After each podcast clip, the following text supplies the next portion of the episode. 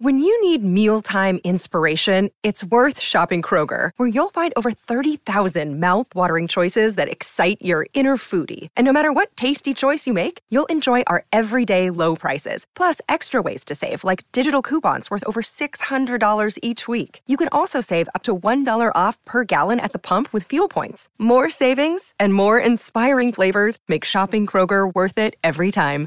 Kroger, fresh for everyone. Fuel restrictions apply. The following is a presentation of Morning Drive Media.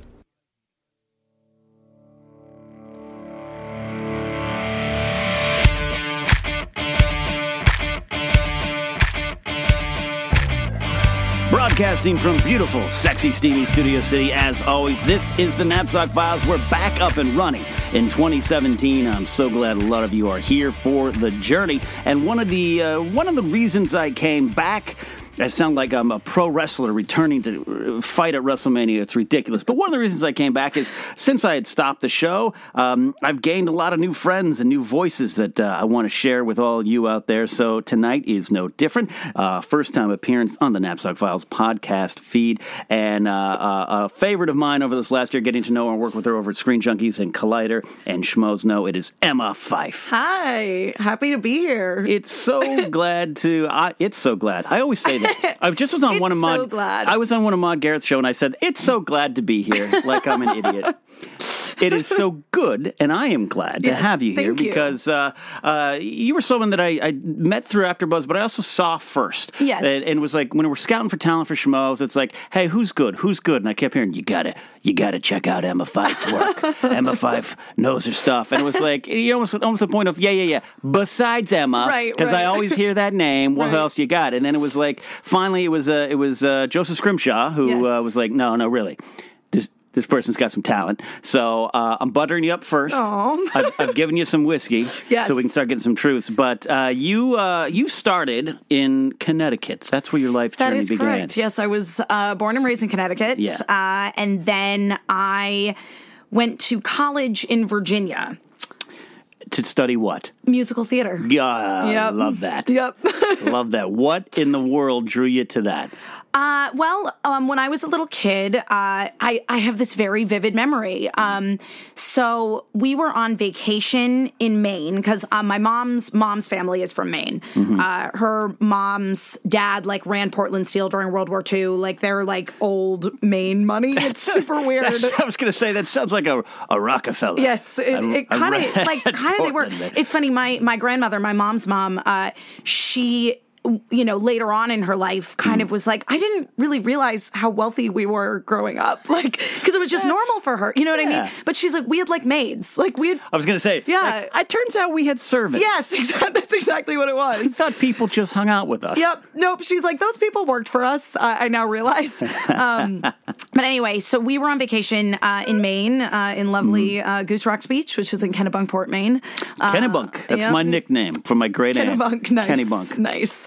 Uh, and I remember we stayed with a babysitter. It was probably the babysitter who was traveling with my, who'd like gone to Maine with my cousins at the time because my cousin Abby would have been pretty young at the time, and. uh they went to go my parents went to go see Jurassic Park and I so this was summer of 93 and I was so mad at them because I wanted to go so badly but I was 6 years old. Um, Right, right, and so my parents were like, "Yeah, no, uh, No. you're not going to go see Jurassic Park in the movie theater."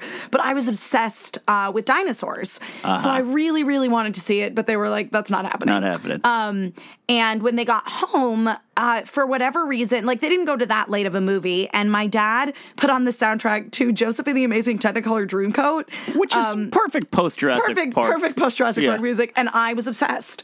Uh, Really? And yeah, I just I fell in love with this weird Andrew Lloyd Webber musical, uh, and I already like I already liked things like The Sound of Music. Okay, I was going to say, was this like Angels Came from Heaven and No. the soundtrack appears and suddenly you're like, oh, I like to sing. No, it was just like I already liked to sing. I loved Disney movies, so I Okay. sing all the like Alan Menken songs, Yeah. like all Little Mermaid stuff.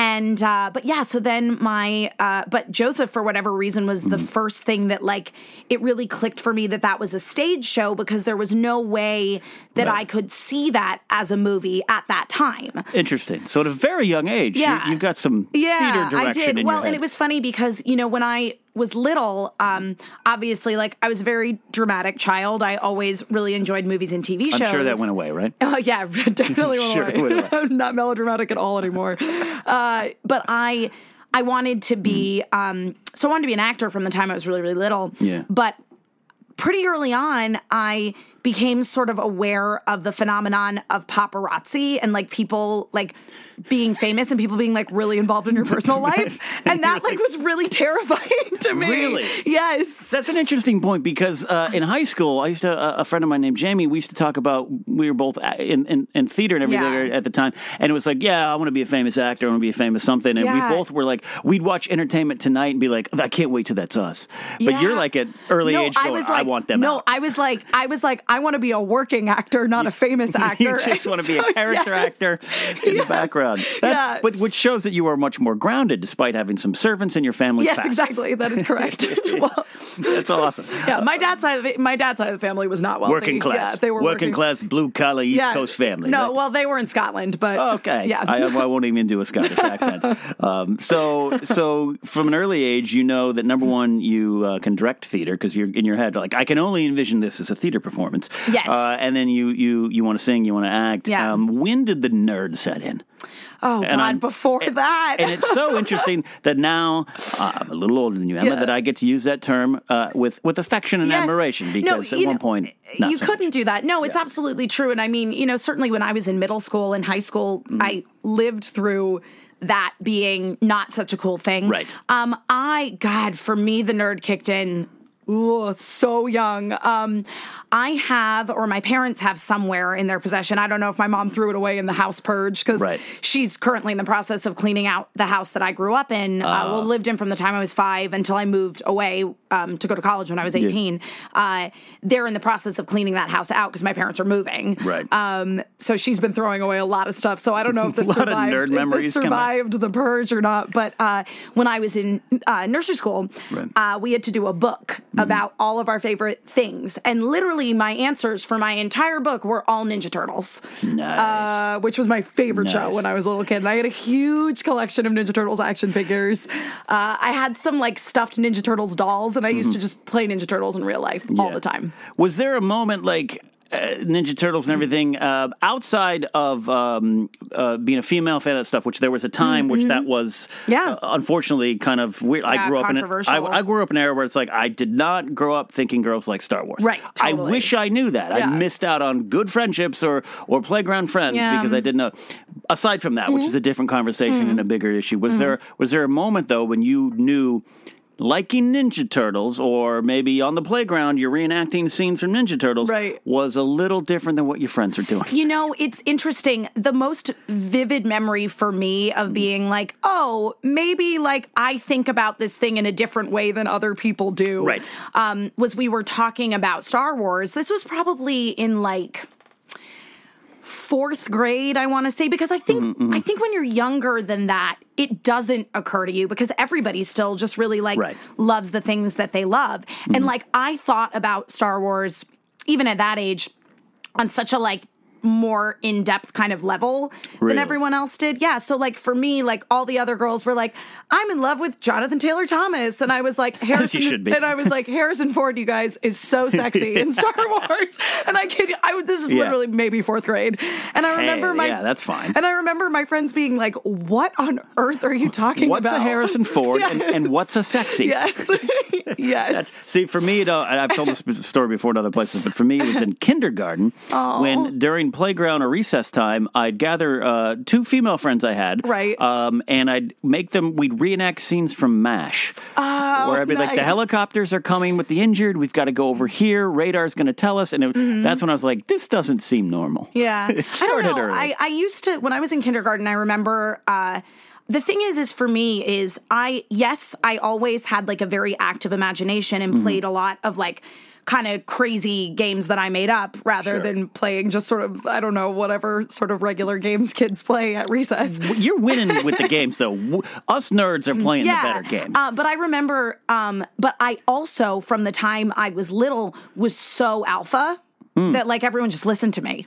Like my kindergarten teacher actually told my class that I was not allowed to make up every game we played. Really? Yes. I can see that with you, which it's prob- it's part of what I, I think makes you a good broadcaster Yeah. from the beginning is you're, you're in charge and confident in being in charge. Yeah. What's going on inside? We don't know. We can dig deeper. I don't Exactly, know. If, Maybe if you're like me, but um, yeah. So that kind of makes sense that that would that would carry on. Mm-hmm. So the nerd set in. You definitely know you got the entertainment thing. Uh, I want to go to musical theater. Okay. have so many questions. Yeah, I absolutely. mean, I actually have one question. What's the most embarrassing thing you've done in musical theater on a stage? Is there something? Oh my god. I I don't even I guess I'll classify this as embarrassing. I Uh, mean, you know, I don't know. I embar like embar. Oh, okay. So when I was a senior in high school, um, we were we were doing a production uh, of Grease.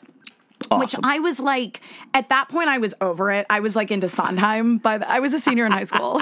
like, Like, this I is was this is below. me. very pretentious. Grease lightning does not go go go. But I have to say, so like, I remember everyone was like so excited that we were doing Grease, except for me. And I'm like, ah, great. My senior musical is going to be Grease. Like, two years before that, we did Zombie Prom. That was awesome.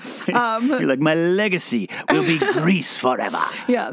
Um, but I played Rizzo. Uh, Okay. And um, I have to tell you, I would do that show again in a heartbeat. It is so much fun to be in. Sure. Um, so there was a scene where I had to um, climb through a window. So basically, in the musical of Grease, uh, for that Grease lightning scene, basically right before that, the girls are having a slumber party um, at Marty's house, and uh, they all sing "Freddie, My Love," and then everybody falls asleep at the end of the song, and then Rizzo sneaks out. Right. Um, so I had to climb through a window. Well, they built the window a little too high for me to just climb through it. So for rehearsals, we had had a chair there for me to step on to get Right. out the window.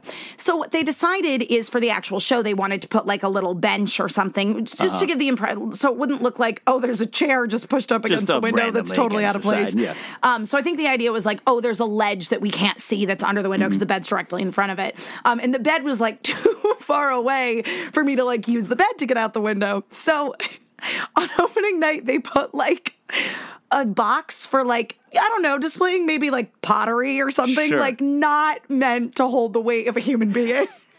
She's clarified, folks. So Anybody would have had this problem. So I step on this box and it immediately falls apart. Nice. So I fell into the fake wall with the window. Miraculously, it did not fall down. And in my brain, I'm like, well, what am I going to do? So one, like, side. is there a hush on the crowd? Is there like a, Uh, no, I don't really think they absolutely knew what was going on. Oh, you- you were so locked in, maybe you didn't hear. Yeah, I was. I don't recall, but they probably were. There probably was a switch, uh, if you will. Um, but the box didn't like break all the way. So in my mind, I was like, I'm just gonna like step on the one remaining side of this box, and I'm gonna go through the window. Yeah. So needless to say, that did not work. So then I'm standing there thinking like. Okay, I'm just gonna have to get on the bed and launch myself off the bed. I was Yeah. like, I should just, I should just, just- exit. I should just exit just the stage. go- go through, so I ended up around just like, the door. Yeah, I just like exited stage left or something like that. Now the thing is, um, have you seen that SNL sketch, uh, Crucible Cast Party? I have. Oh my God. Yes, so yeah, yeah. that is like painfully accurate. Accurate, yes. So, of course, we're having a cast party, and what performance of our play do we have? But Yeah. uh, the one where I would, we- fell into when the, world window. world Yeah. watches you Yeah. fall, break a box, Yeah, and then and then just try again. and walk around. So.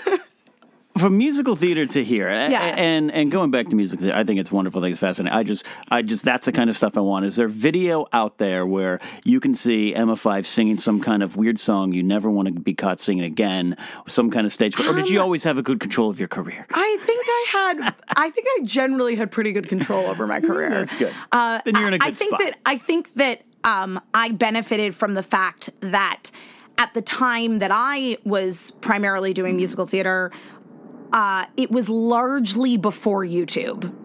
Yeah, So it's not Yeah. really documented on the internet. That's I great. certainly have DVDs of my performances that i could uh, I'm telling you, I share with the world. Thankful for that because right around 1988, I was in my junior high production of Willy Wonka and the Chocolate Factory. and there's- Nice. There's, probably some bad VHS footage Nice. of me as an Oompa Loompa. I've written a couple of adaptations Yeah? of Willy Wonka and the Chocolate Factory. Wh- when Uh, and why? A couple of years ago, um, maybe like three or four years ago now. Uh, when I first moved to LA. Mm-hmm.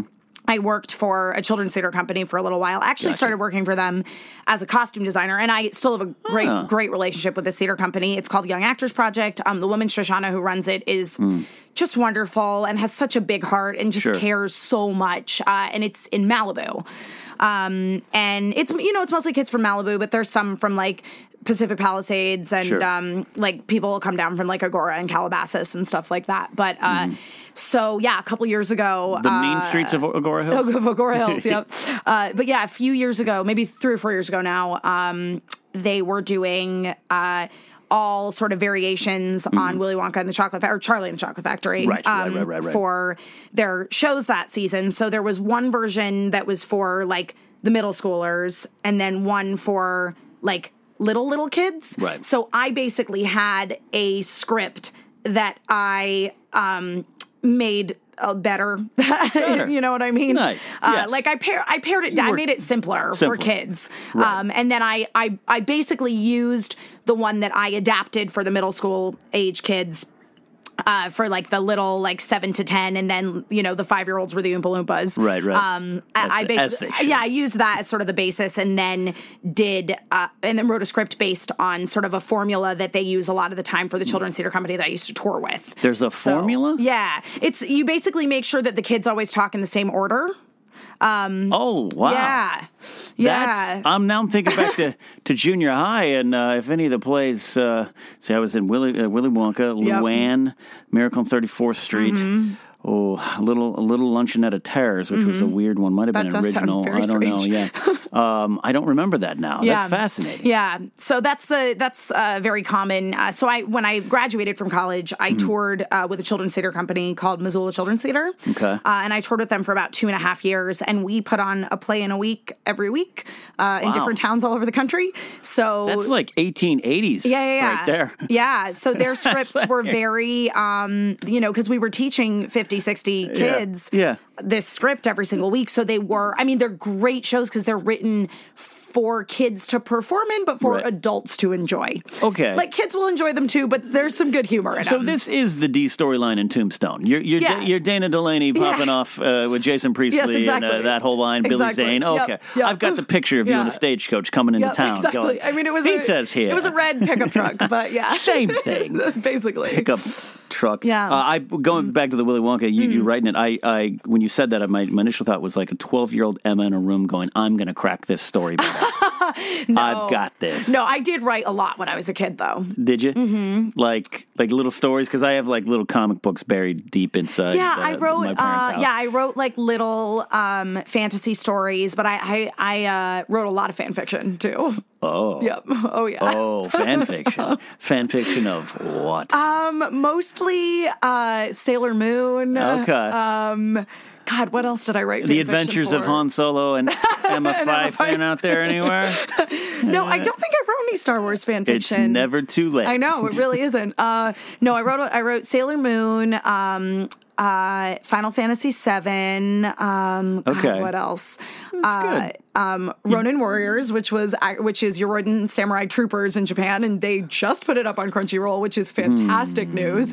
It's like a it's an '80s anime, Okay. um, and it's a Super Sentai kind of thing. So you know, like like Power Rangers in the U.S., but it's anim- it's animated. Yeah, you need to dumb it down for me. Yeah. I'm a huge Robotech fan, Sure. but that's same category but different because Right. Harmony Gold came in and said, "We're going to Americanize this." yeah. Uh, well, this was a little Americanized too. Oh, was it? Uh, Good. Yeah. So it's Ronin Samurai it Then. but it was it was uh, Americanized and distributed in the U.S. as Ronin Warriors, and it had the most like surfer boy dub of life. Hmm. Yeah. Um, I think they basically went like people like Ninja Turtles. Let's try to do that to this.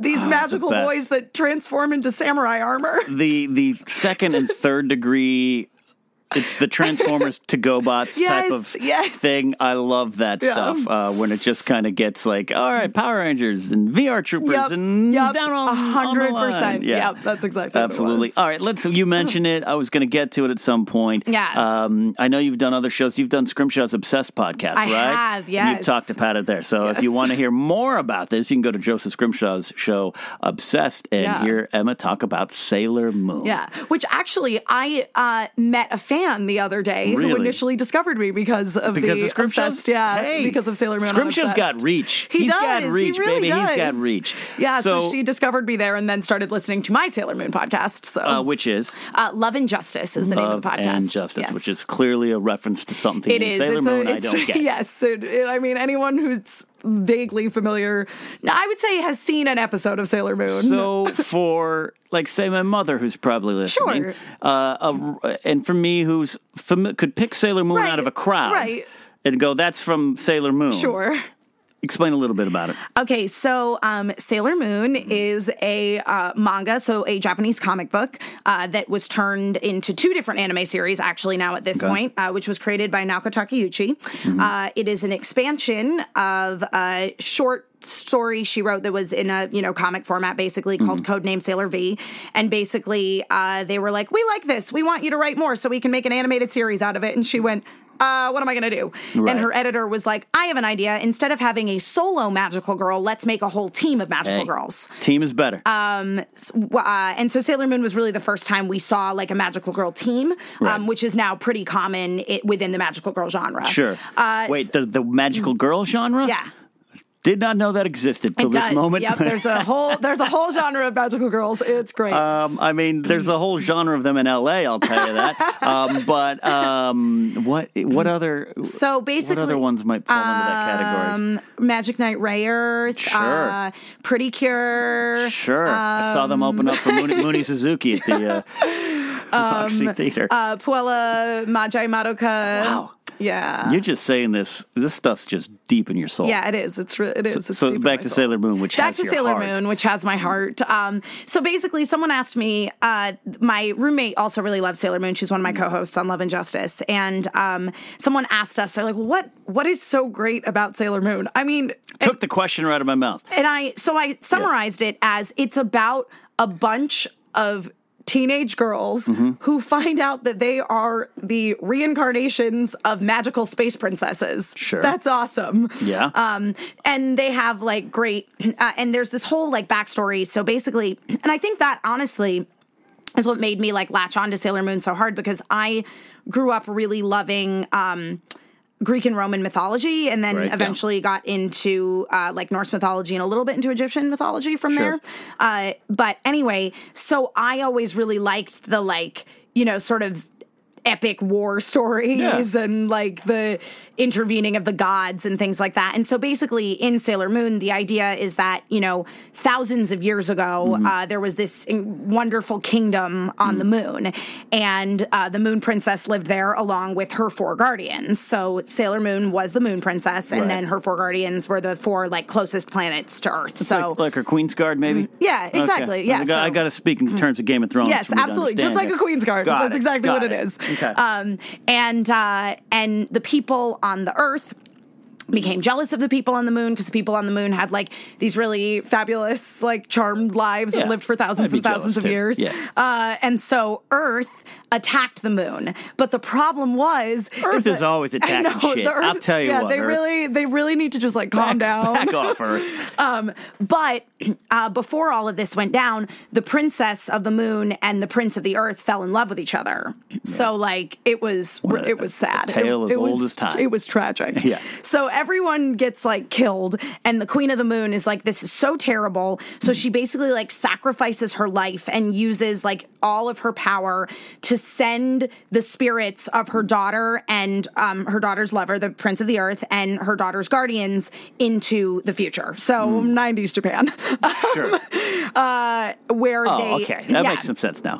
where it's unclear. actually we have does, we have yeah. lots of theories about whether like they were actually reincarnated or if this is like a Dawn in the Buffy in Buffy the Vampire Slayer Okay. situation where like they just appeared with memories of this life of these lives they'd been living. Hmm. Um, I guess spoilers for Buffy the Vampire Slayer. Yeah. Dawn is not really Buffy's sister. Right. Uh, but anyway, um, so yeah, and then so they're like living regular lives on Earth, but unfortunately, because like her mother was like so distraught, or I always interpreted it as well, it's kind of an all or nothing situation. It's like, well, everyone's going to the future, Right. or like no one is. So the bad guys get reincarnated too, and so it just starts causing all kinds of problems from there. So there's a lot of layers to this. Yeah. I'm fascinated, even if it's something I'm, I, I don't watch or won't Yeah. watch or don't understand. To hear you explain it, there's so many layers. There's lore. There's theories. Yeah. There's places. So it would make sense that you'd have a podcast. Yeah. and, and I'm sure just many general conversations. Absolutely. About the show. Well, and I mean, you know, not only do you have the manga um, series that it's based on, uh, that the you know '90s Mm-hmm. Sure. anime and, and the um, anime that started in 2014 are based on. Um, but there was a live action series also. really, Mm-hmm. Yeah, like 2004, 2005. where? In TBS? Japan. Oh, in Japan. Yeah. they get all the cool. yeah, it was things. tokusatsu, so that Okay. means it's just like Super Sentai, where Mm-hmm. it's basically like uh, an, a series where it's live action performers fighting monsters that are wearing suits. Like they're not like CGI monsters; they're, They're- monsters in suits. They're guys in suits. yeah, they're, it's like Common suits. Rider, also um, Super Sentai, Power Ranger, Super Sentai and Power Rangers are the same thing. Uh, but anyway, um, so yeah, that was like 2004, 2005, uh, and then also another big thing in Japan is uh, stage musicals. So they Mm-hmm. Right. make stage musicals out of anime and manga series, and there's God, there must be 20 Sailor Moon musicals. Really? There's a lot. Yeah. what do you personally now uh, and in the past and, and in the beginning what Mm-hmm. do you what are some things you pull out of sailor moon that resonate so deeply with you I mean, for me, it's it's just this wonderful message about like how being compassionate and good is like the greatest power of all, and also just like the the power of female friendship. Um, you know, so many of the things in Sailor Moon, it's like you can't achieve anything unless everybody is working together and you know all of the Right. primary protagonists are women um, and on top of that it's like you know the one sort of recurring male character is very much kind of the he's part damsel in distress part like dream boyfriend who's Sure. like super supportive and like has moments where he's like where he's like no like her she like this so like tuxedo mask will be like no like sailor moon is the one with the power. Like i'm i am here to support her. Support her. yeah. Which is a number one just a good message Yeah. but, but uh, that that's good. I, i'd hate to, i'd hate if you like the only male character in there is a bumbling fool no like he's a kevin no, james he's sitcom no he's great. Well and on top of that um also uh a lot of it is um a part of what makes it so appealing too is there are so many female characters. Sure. So they're all really different from one another and they're all very flawed. Uh, and that's like real yeah, like that's a really nice thing that can happen when you Like- have like- more than one person Right. to represent an entire gender. Right, like girls are human too. Yeah, it's, it's yeah. an interesting concept. Yeah, absolutely. Yeah, that that is good. I totally can see the appeal. And and, and, and uh, this isn't a video podcast, obviously, but if you could see Emma's eyes light up when she talks about Sailor Moon, that's great. I I, I love I love uh, the passion you have for this there. And, and how long you've you been doing this podcast? Uh, since 2014. So, going God. Uh, it'll be three years Yeah. in like October. That's in the digital Yeah. world. That's a long. I know. long- yeah, it's uh, it's really nice. We have a we have a very uh, good, uh, engaged, dedicated fan base. That's so awesome. yeah, it's That's uh, awesome. It's a really cool um, like community to be part of. It's, it would seem like it would be a nice supportive community. It is, Yeah. yeah. yeah. Yeah. I mean, it's interesting because like when the new anime series started in 2014. So basically, the anime series that was made in the 90s only loosely follows the source material because not all the source material existed yet. So they did a lot of filler episodes. They had to figure it Uh, out. Yeah, they were like, "Oh, we're going to do all these filler episodes so that we can sort of follow the source material once it exists." Interesting. Um, and uh, and that's very common, very common uh, when adapting popular manga series to Uh-huh. an anime series. Um, so now that the manga's been done for God years, Right. uh, the new anime series is a page to screen translation, Hmm. and a lot of fans did not like that um, because fans do. Uh, yeah, well, you know, Yeah, you- you know fans. because I mean, number, and I will admit, the Mm-hmm. first two seasons, the animation was atrocious. It was awful. Mm-hmm. Um, it's been cleaned up in the Blu-ray releases, and it looks good now. But like, it looked bad. Um, the third season, they got a new, they got a new team working on it, and it's fantastic. Um, but uh, you know, they were so mad. They're like, "Oh, this isn't what I remember," and I'm like, maybe you should watch, Watch. the '90s anime again because it's got some problems. Yeah, if you go Uh, back. yeah. yeah. So, uh, but for but we were very fortunate to not really get involved in all of that, and Mm-hmm. so like even though on our show we're very critical of the '90s anime, we're very critical of all of it, but in a fun way. in a Um, supportive, celebratory, critical. way. Exactly, exactly. um, uh, we were fortunate though that we never really got mixed up in the like haters of Sailor Uh-huh. Moon Crystal. Like everyone who came to our podcast was like, you know, I came into it being like, I don't know how I feel about Sailor Moon Crystal, and you guys totally changed my mind. Well, it's good. You know, we try over in Force Center too with Scrimshaw Mm-hmm. and Jennifer Land and myself. We try to celebrate. I tried that on Jedi Alliance. We're going to criticize some stuff. Mm-hmm. There's going to be some things. I still don't like Chewbacca Mom to this day. Yep. But um, there's going to be some things we're going to say, and we're going to try to Sure. celebrate Yeah. because I think fans react to that. We all we all grew up uh, in an era. We're Yeah. Mm-hmm. still uh, close enough in the in that nerd generation where we were kind of persecuted for this stuff. so now Totally, we want absolutely. to celebrate it. Doesn't mean though I have to like everything Chopper does in Rebels. Um, Answer this question honestly, Emma. Yes. How much Sailor Moon fan fiction do you have in your in your folders? Oh, that home? I wrote? Yeah. Oh my god. Um geez. I have uh I kept I kept rewriting the same story because Mm-hmm. I would get a better idea You for how it would to be done. perfect okay, this fan so, fiction. All right, so this is a really um uh polarizing topic in the Okay. Sailor Moon fandom.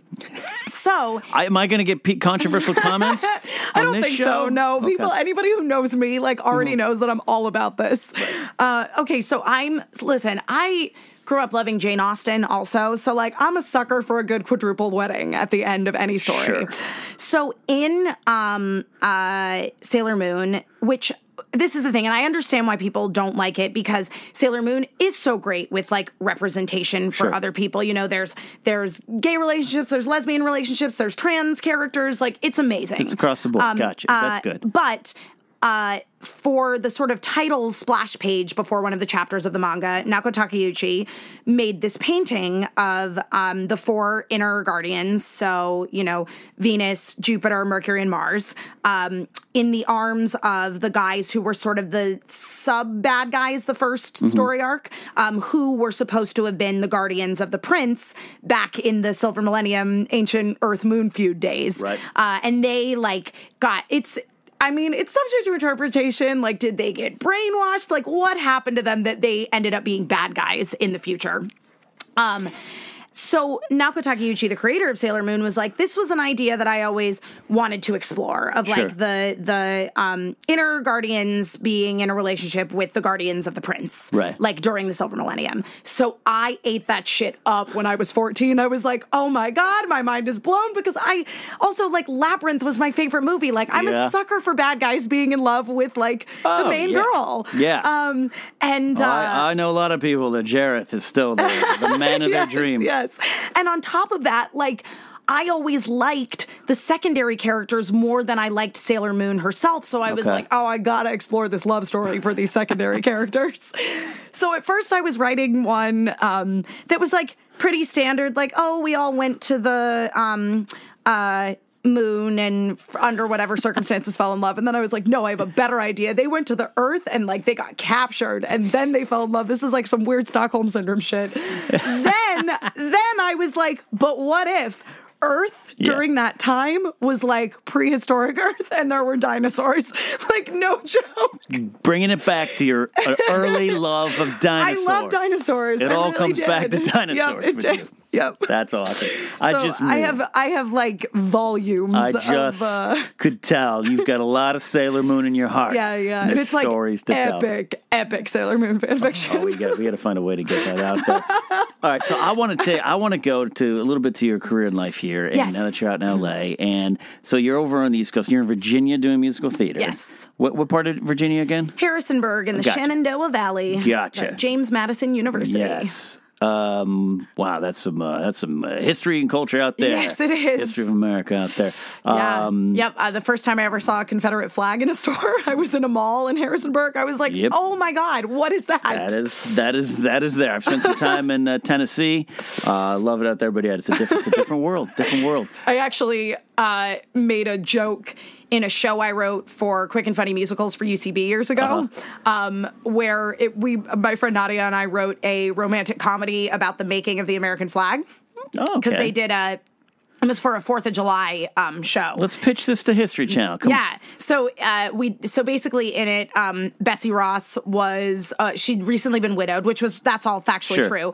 Um, and she was kind of in love um, with George Washington. Well, we made George Washington kind of a dick in our show, so we were like, "Come on, Betsy Ross, what's your problem?" He probably was a little bit. I don't know, man. Hamilton makes it seems like he was a pretty great guy.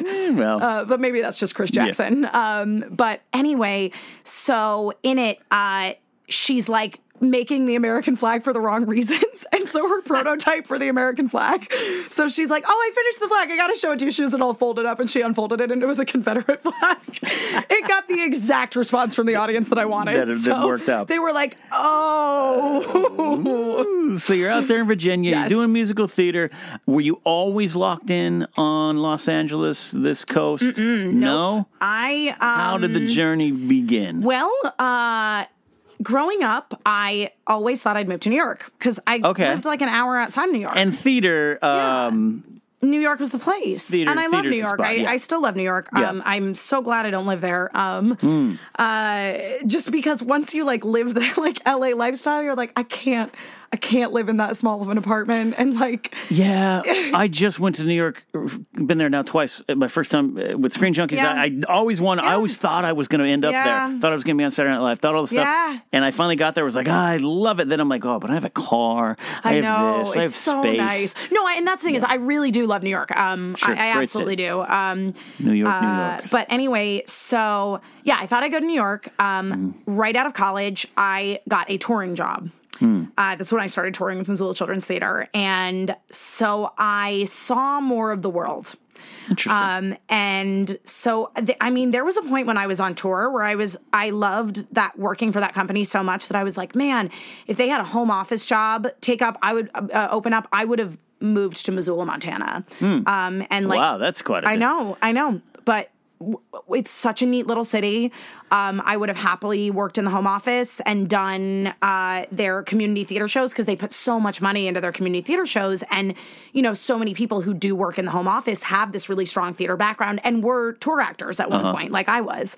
So. I was like, man, that could be a really great life. And then I toured for about two and a half years. And part of the way through uh, my second year, uh, we went to visit LA on uh, spring break. So we would end up with a spring break because all the schools would be off, so we wouldn't have a residency that week. Right. Um, and so I came out here with a a, a few of my uh, of my tour partner and some other friends of ours who were also tour actors, and we all like came to LA and we stayed part of the time down like in Orange County with some friends and then came up to LA and uh, my tour partner at the time had a cousin who lived in Culver City so we stayed with them. Uh, and I had college friends out here that were all living in like Hollywood. And so I went and hung out with them and I was like now this this is awesome What grab? What makes you say that? Because now, because you've you've like you said, you've seen the world. yeah New York, Montana. You've I considering living in the, the wilderness of Montana. I mean I get LA, but what Honestly, grabbed you? I had all I had already um driven over Snoqualmie Pass in Washington in a snowstorm with chains on my tire. Gotcha. So I was like, mm, I don't really ever need to see snow again. yeah, like I've seen that part of the world. We're and good. also LA, I was like, I was like, the traffic sucks. Mm-hmm. The climate's great. Um, it's a little. I know there are people that'll fight me on this, but it's like a little more affordable than New York. Um, oh, it definitely is. I mean, it's expensive. yeah, but like I can live in a decent apartment Right. for like a lot less than I would be paying in New York. Like the Absolutely. townhouse that I live in, like I could not get that for what I paid Trust for me, it in New I have a friend who just got a big job in New York, and he, he kind of told me the figure he was making. I was like, "That is a great job," and he was like, "That is just barely cost of living. live." Yep, yep. Yeah. Uh, and um, I think what it was was that I had been living out of a suitcase for two years, and I was like, if I go to New York, Mm-hmm. I'm gonna get a job like catering or something, Right. uh, and then just be auditioning for more regional theater and touring jobs. I'm not gonna get a job on Broadway immediately, like right, right, right. and I don't really want to do that, and I don't want to deal with the cold weather. Um, and I want to be somewhere. And at that point too, like I wasn't even because with Missoula, you did everything. You know what I Yeah, mean? Like yeah. you switched off, be because there was an adult part in all of our shows, so you'd switch off with your tour partner, like who was in the show and who was sort of the quote unquote primary director who was backstage. So you, you learned a lot of skills. I learned, a, I God, Yeah. I learned a lot of skills. I, very, very self sufficient, Right, right. on so many levels. Um, and so I was, I didn't even by the time I graduated college, I wasn't sure I really wanted to act. Okay. Um, and I was like, I want to be somewhere where I can get some sort of industry related job and like entertainment related, Mm-hmm. and not have to move all the time. Like I Sure. want to, I want a home. You're in a rock band. You played. You want to now. You just want to sit in the studio. You're Be- you're the. Beatles in '67. Yeah, Emma. yeah. You're like we're not touring Totally. anymore. Candlestick's the last one. We're going to record some cool albums. Yeah, yeah. So, but it's an. Did you know? How did you commit to that idea? I'm fascinated with this idea of someone who's experienced traveling around, Mm-hmm. experienced different career paths, and made this decision. It seems you're saying it so confidently and casually. If I knew I was in New York, I'd do this. Yeah, but that's that's that's a big decision to make at a relatively young age. Yeah, I was, I guess, 20, let's see, 24. Sure, and not that you couldn't change and couldn't go to New York, but No, later on. But I don't, I can, like, I just, I don't know. I just felt like LA. you just knew. I just felt like LA was the place to go. No, that's that. But that is uh, because look. Well, and you have to understand too, mm. like, I had been living on the road for Sure. two and a half years at this point. My last summer, I was in Asia. Wow. I was traveling with 14 duffel bags full of stuff to do a play in countries where I didn't speak the language Right. and couldn't read. right. So I was like, oh God, like packing up a car and driving across the country, that's a piece of cake. piece of cake. And then, then it seems that uh, you were fortunate enough to have those experiences that maybe Yeah. helped make this decision. well, and on top of that, you know, when I was on tour, um, people took care of us a lot. Right. So I didn't, I saved a lot of money. I hardly spent anything when I was on the road. I would have saved more money if I hadn't been in Japan my last uh so let me ask this question: summer? How many servants do you have in your apartment then? uh just two. They're my cats. They're really That not counts. very good servants. Actually, I think I'm their servant. yeah, yeah, as Yeah. with most animals. Yeah, absolutely. So you get here, and but even then, your path because that, that's what's interesting to me right now to hear you talk about this, your background in the musical theater and, Yeah. and writing and all these different things. I kind of known you as a as a podcaster broadcaster right? type, which for me, who started in radio, this makes sense down the line. I fell back into it and found a passion for this side of Mm-hmm. The microphone again. But um, for for you, that's a different path. But you're damn good at it. Yeah. So so how Okay. did you come to this? Well, um, when I was a kid and I decided I was going to be a musical theater major, I um, was obsessed with a British uh, show called Changing Rooms. Okay. Which was then adapted by TLC for American TV into a show called Trading Spaces. And Oh, absolutely. Paige Davis, who is the host of Yeah. Trading Spaces, wasn't like she, her background's musical theater. I know this. And so I used I- to watch Trading yeah, Spaces, and and, I wrote a quite famous Groundlings sketch about Trading. Spaces. Fantastic. I had, Fantastic. My, I had my friend Melinda Hill as Paige Davis. Oh, that's awesome. Yeah. Uh, yeah. So I, um, so in my mind, I was always Right. like, well, I could go down the hosting path. Sure. Uh, and so let's see. I I was living Sorry, in LA. I'm getting. I'm, I'm having a little moment where you were the only other person in my life who could reference Paige Davis Yep. know who that is. Yes. Yep. Um, so anyway, I was uh, when I first moved out here. As I say, I worked for that children's theater company for a little while. And Yeah. I was like, I don't really want to do this. This isn't really the path I want my life to go down. Okay. Um, and at the time, it was like they couldn't really pay me a whole lot of money because you know Sure. nonprofits, real fun, real good for the soul, not so much for the wallet. Um, and they knew that too. So like we parted on really good terms. Um, though I, I even once I started working at Universal, I would come back and work for them because the first couple years I worked there, I didn't get enough work in the off season. Right, right. Um, and I was very fortunate to have that relationship, and that's when I like wrote the Willy Wonka plays and things like that.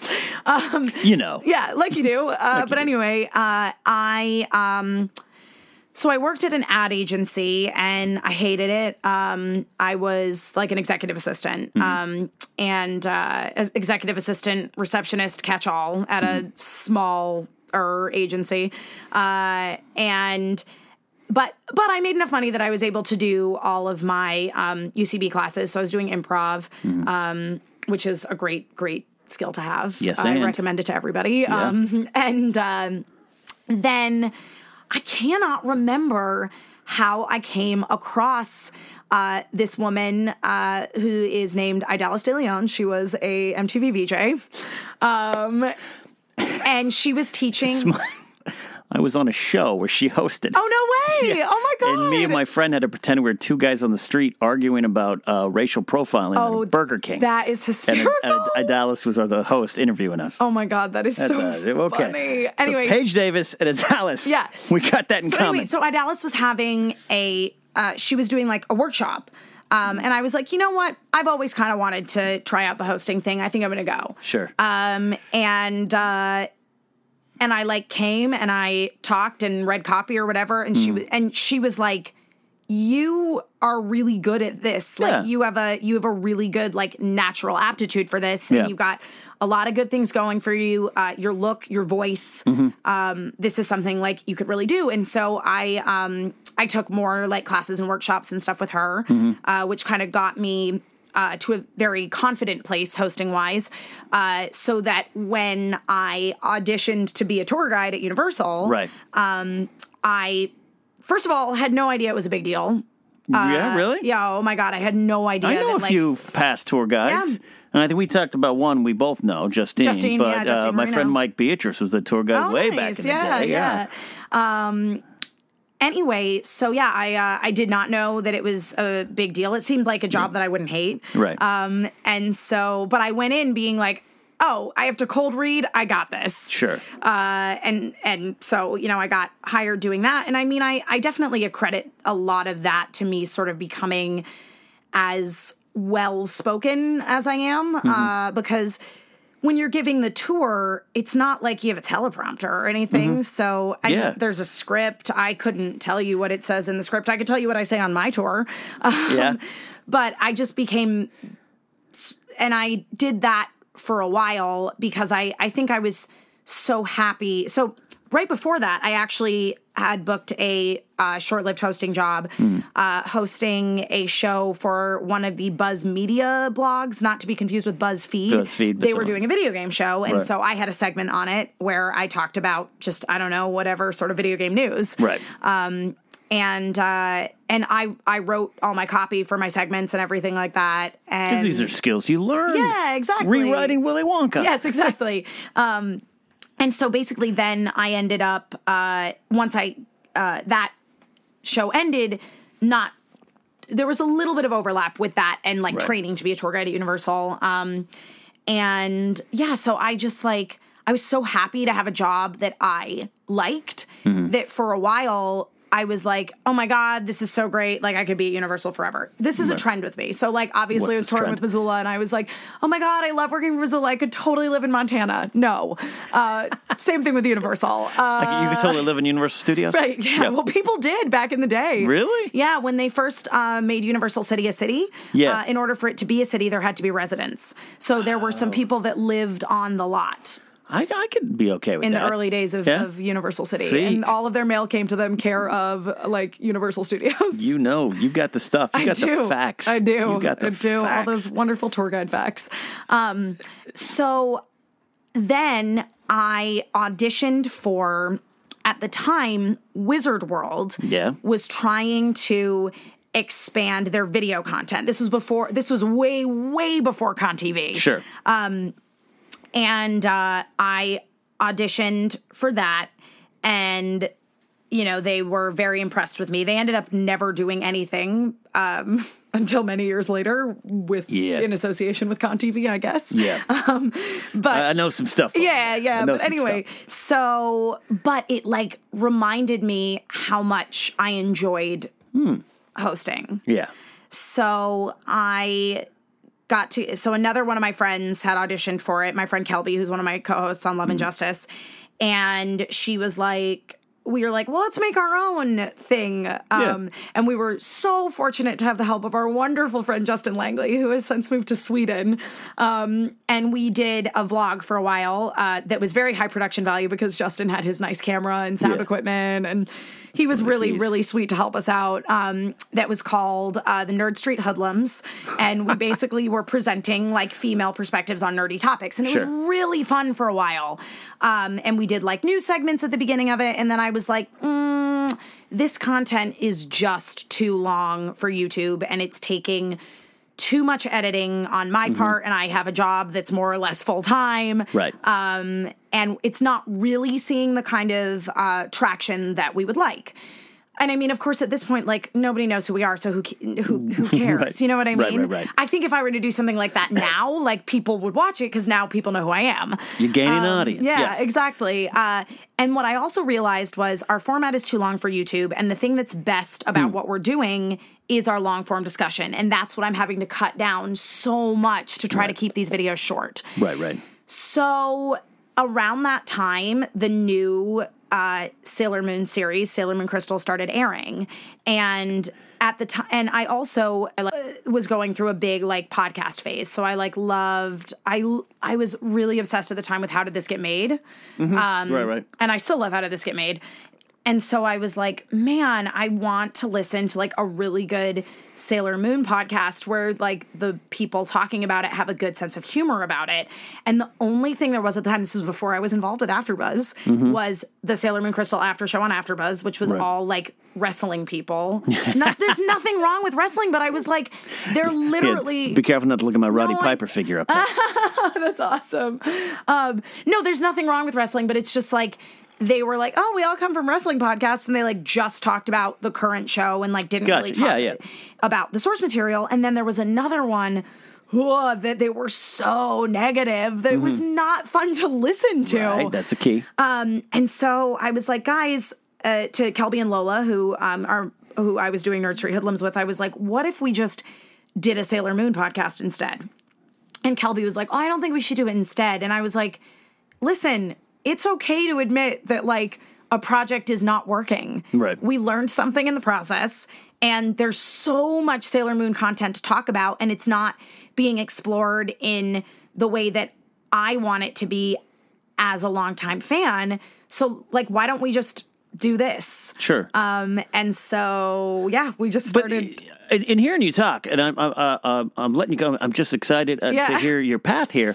But you're making tough business decisions Yeah. that people can't do. Yeah. You're realizing things. You're you're adjusting to trends. You're finding your niche. You're Mm-hmm. Finding a passion, but then not just.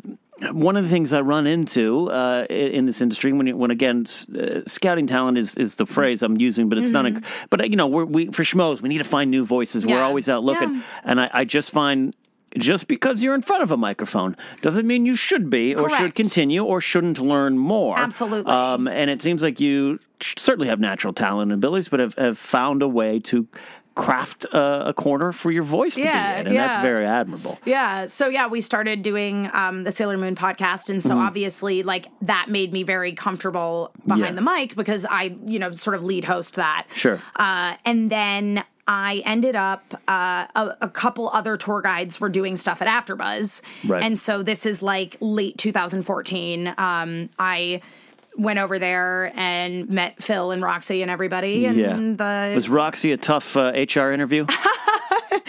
No, we just kind of like talked. My group, uh, I think we were the last group that didn't have like a really hardcore induction. really? Um, we had to Yeah, well, yeah, it's changed, but it's yeah, yeah, yeah, yeah. I mean, we just had to should, basically but- talk a little about ourselves and what Right. shows we liked, and then we had to go home and do this questionnaire and record a video of ourselves Right. talking for five minutes about a show that we liked. So obviously, I did Sailor Moon, and they were like, "Yep, you're You- in." Yep, you're in. Yep. That's awesome. Yeah, I, I obviously didn't have to. I was a guest on a lot of Yeah. Mm-hmm. wrestling shows early on, but the Yeah. We had a different deal. So we kind of walked in, Yeah. which, which caused some problems because we walked Sure, in, walked sure. Mm-hmm. in, and people were like, "Who the hell are these guys just walking into the house? Why are they eating the popcorn in the Mm-hmm. back?" Um, you know, but the fame and, and Roxy and I've talked about. Roxy and I didn't get along first. Oh, that's so funny. I was like, "Who's this Boston bitch with this attitude?" And she's like, "Who's this jerk off? Won't turn the light off or light on in the studio, wearing a suit all the time." Uh, we didn't get along well. Roxy, but Roxy's tough. That's Yeah. why, and she uh, she's still uh, very high up, uh, filtering people into Yeah, that place. no, she is. She's Yeah. she's real tough and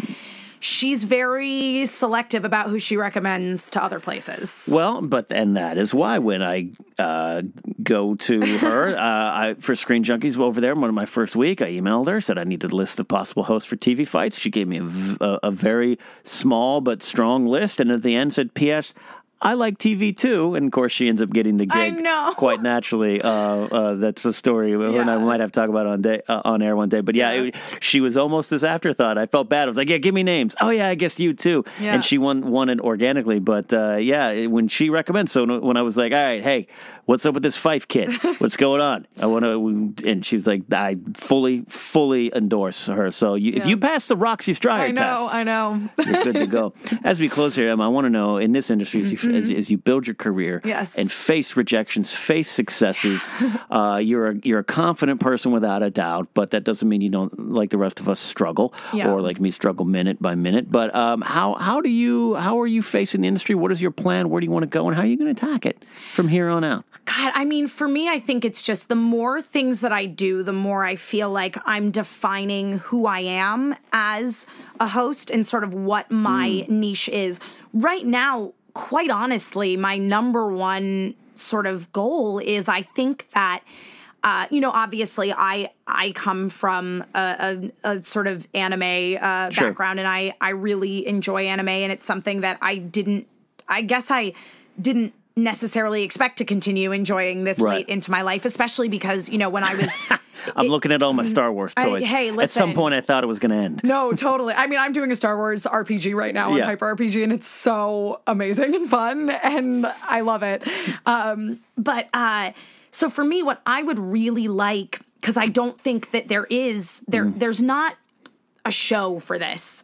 Um, there's there isn't a show that isn't like directly sponsored by Funimation or Crunchyroll, like with their people who work for them doing it. So Gotcha. obviously, like they're kind of limited in what they can say on their opinions Right. on things. It's kind of like with Talking Dead on Sure. AMC. It's like it's an AMC show. Yeah, yeah. It's- Hardwick you gets that Mm-hmm, all the time. Yep, yep, yep. You can't criticize. Yes, Yeah, yeah, exactly, yeah. exactly. So you know, I I. Uh, I applaud him Yeah. in that regard, Uh, and in many others. Uh, but anyway, so I there's not really a show right now for people to discuss, uh, like with like intelligent adults discussing current anime series. Um, and so I really want to do a show like that. Like I want to do a show that's kind of similar to the way that like movie talk or TV talk is, where it's like there's a breakdown of okay, like this is the show that we're watching this quote unquote season, and Right. then here's all these because there's so much anime now that's like available streaming legally Right. on on Crunchyroll, on Funimation, on Netflix, on out there. Daisuke. Like it's all out there in a way that it never was when I was a kid. Like I had to get like bootleg fan subs. Sure. And it was a, it was a different time. Um, so yeah, I like I really want to do a show like that because I feel like I've been incredibly like oddly enough. Um, with the exception of like the hardcore like shonen fighting anime fans, I've been like so well received by that community of people. Sure. Like anytime anything comes up at uh like Screen Junkies, they're like, "Yeah, we're gonna do an anime fight." It's like I, my Twitter feed will suddenly blow I- up. yeah, I was with gonna people say. being like, "Emma needs to do that." Yeah, as you should. Well, you should sit down with Andres Ace Cabrera from Schmoes No. know. And figure out how to conquer the anime discussion Yeah, world. I know because I Um, know he really wants to also, and I mean, I just love uh, animation in general uh, as well, and I think that um, that's kind of that's kind of like this weird little like niche audience that I've sort of carved for myself. Find and- your corner. Yeah, and it's worked out really well. Um, it's it's worked out very well yeah so far. yeah so yeah i would i would love like i would just i would love to have a show like that um where i can like really get into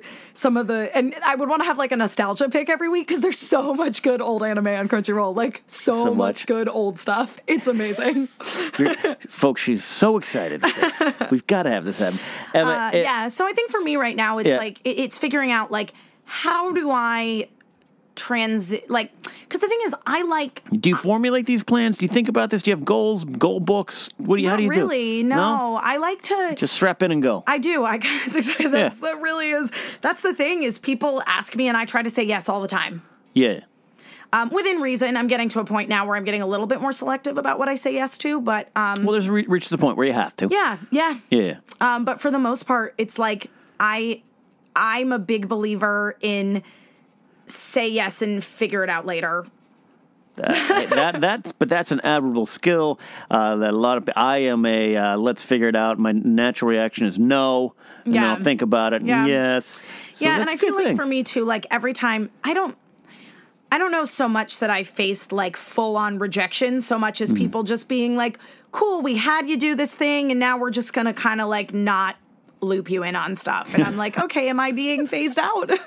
um, but happens. every time that happens, I feel like something better happens for me. So Absolutely, it's been an interesting path. Yes. to hear you describe it, uh, and to, and to hear you get so excited from Sailor Moon. You're gonna find that thing. You're gonna Yeah. find. I have no doubt. I have faith. Just Yeah. uh, how you uh, have approached it and have grown, and that's what I hope people out there listening can take from it. Uh, and uh, you know, and uh, yeah, I think you should win an anime fight or two over on Screen Junkies. I know. Yeah, I know. Joe, some people were tweeting like, "Oh, Joe should host that," and Joe was like, "Um, actually, I think Emma or Max should host it." yeah. Um, well, Max Song and I go back a ways too. Yeah, yeah, that yeah. guy knows stuff He does. as well. So, Emma, uh, it's been so great to get to know you on a microphone. I hope uh, my listeners uh, have uh, found uh, some inspiration from your path, and uh, maybe they'll tweet you and ask to get bits and pages of your Willy Wonka adaptation or your Sailor Moon fan fiction. Uh, thank you so much for coming into the Knapsack File Yeah, thank Studios. you. It was Uh, fun. Tell the fine folks where they can follow you and listen to your podcast. Well, uh, all over the internet, uh, I'm just at my name, Emma Fyffe, Mm-hmm. E M M A F Y F F E. A lot of- lot of A lot of F's. All F's is in Frank. Uh, yeah, sixty percent F in my last name.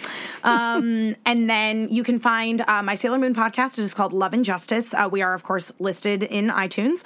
Uh, if you search for Sailor Moon, we're like the second thing that comes up. Beautiful. So uh, you should totally check that out. It's really fun. Uh, and then I'm also doing a uh, show on Hyper RPG uh, called Pencils and Parsecs, uh, which is a uh, Star Wars tabletop RPG based on the Love Edge it. of the Empire Fantasy Flight system, which is so much fun to play. I don't even want to start it because I oh my won't god, it's ever leave. unbelievably fun. Oh, wow. uh, yeah, so I uh, I am playing the character of uh, Kylara Faye is her name, and she is a um, well, she's Mandalorian, but like her parents were new Mandalorian, so they were sort of like space hippies. You know what Yeah. I mean?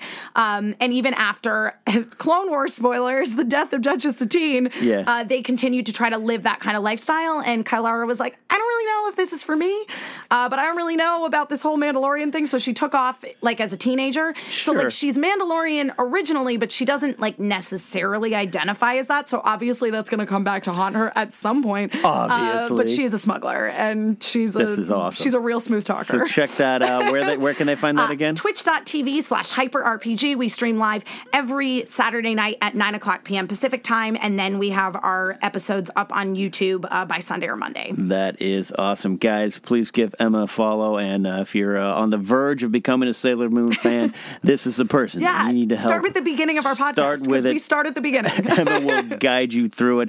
Uh, thanks for coming in, Emma. And for all of you out there, you can follow me at Cat Knapsack. And don't forget to have the official Facebook page and the Knapsack Files Facebook page. Give us a like there. And the Patreon page is out, new for 2017. Uh, if you are one of the Patreon supporters, you you got to vote on who was first in the Knapsack Files interviews, and you're also going to get the bonus episode, five extra minutes, which we're going to do here soon with Emma, and that will be up on the Patreon page, uh, so you can support me there. And as always, uh, just hashtag the Knapsack Files to join the conversation on Twitter. If you're following Emma and I, follow up, talk to us, tell us what you think. So until next time, I'm going to go write my own Willy Wonka fan fiction.